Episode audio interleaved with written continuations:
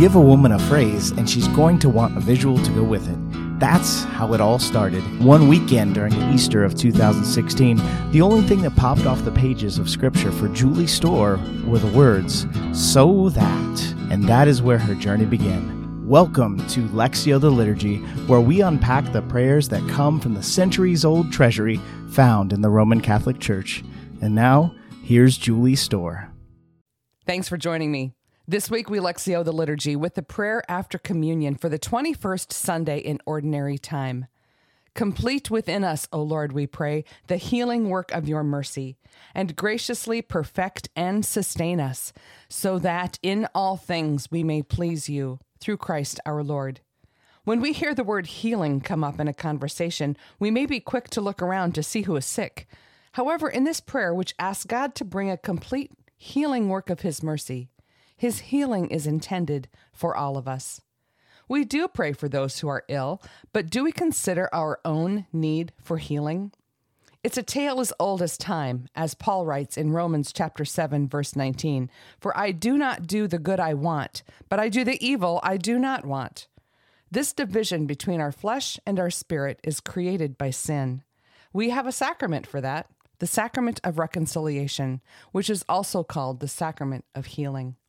There are other areas of our lives that need healing as well. We can experience woundedness, not only from our own sins, but also from the sins of others. These wounds often run deep, and they rob us of the joy that God desires for us. We know that in physical healing, God takes the pain away. But what about the pain in the spiritual and emotional wounds? Sometimes we have to cut off old habits. Other times, God needs to open an old wound so he can heal it. However, the pain is short lived when it's covered by the healing balm of God's mercy. Not only do we ask God to complete the healing in all aspects of our life, we ask Him to perfect and sustain us, so that through it all we may please Him. As I meditated on this prayer, I came to love the verb complete, because when it's finished being a verb, it is an adjective. As a verb, we ask God to complete or finish our healing, and when He does, we are completely healed. We are made whole. Next, we ask God to perfect us. In the Latin form of the prayer, we find the word perfice, which means to accomplish, to bring to completion, or complete. There's that word again.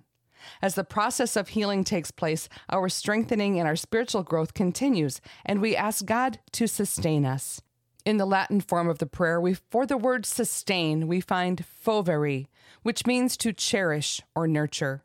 I love those words, accomplish and cherish. And as I meditated on those words, I had a sense that God deeply desires our healing. He wants to bring it to completion and nurture us. He wants us to become the creatures He made us to be. The word cherish gives a sense of how gentle He is, how deep His tender love is for us. This healing and cherishing we experience is the work of the Holy Spirit. Sometimes we need to be reminded of the gentle way that the Holy Spirit works in us, and yet in the tender way He brings healing. The Holy Spirit is also the giver of life. I've heard it said that the most perfect praise we can give to God is to become the person He created us to be.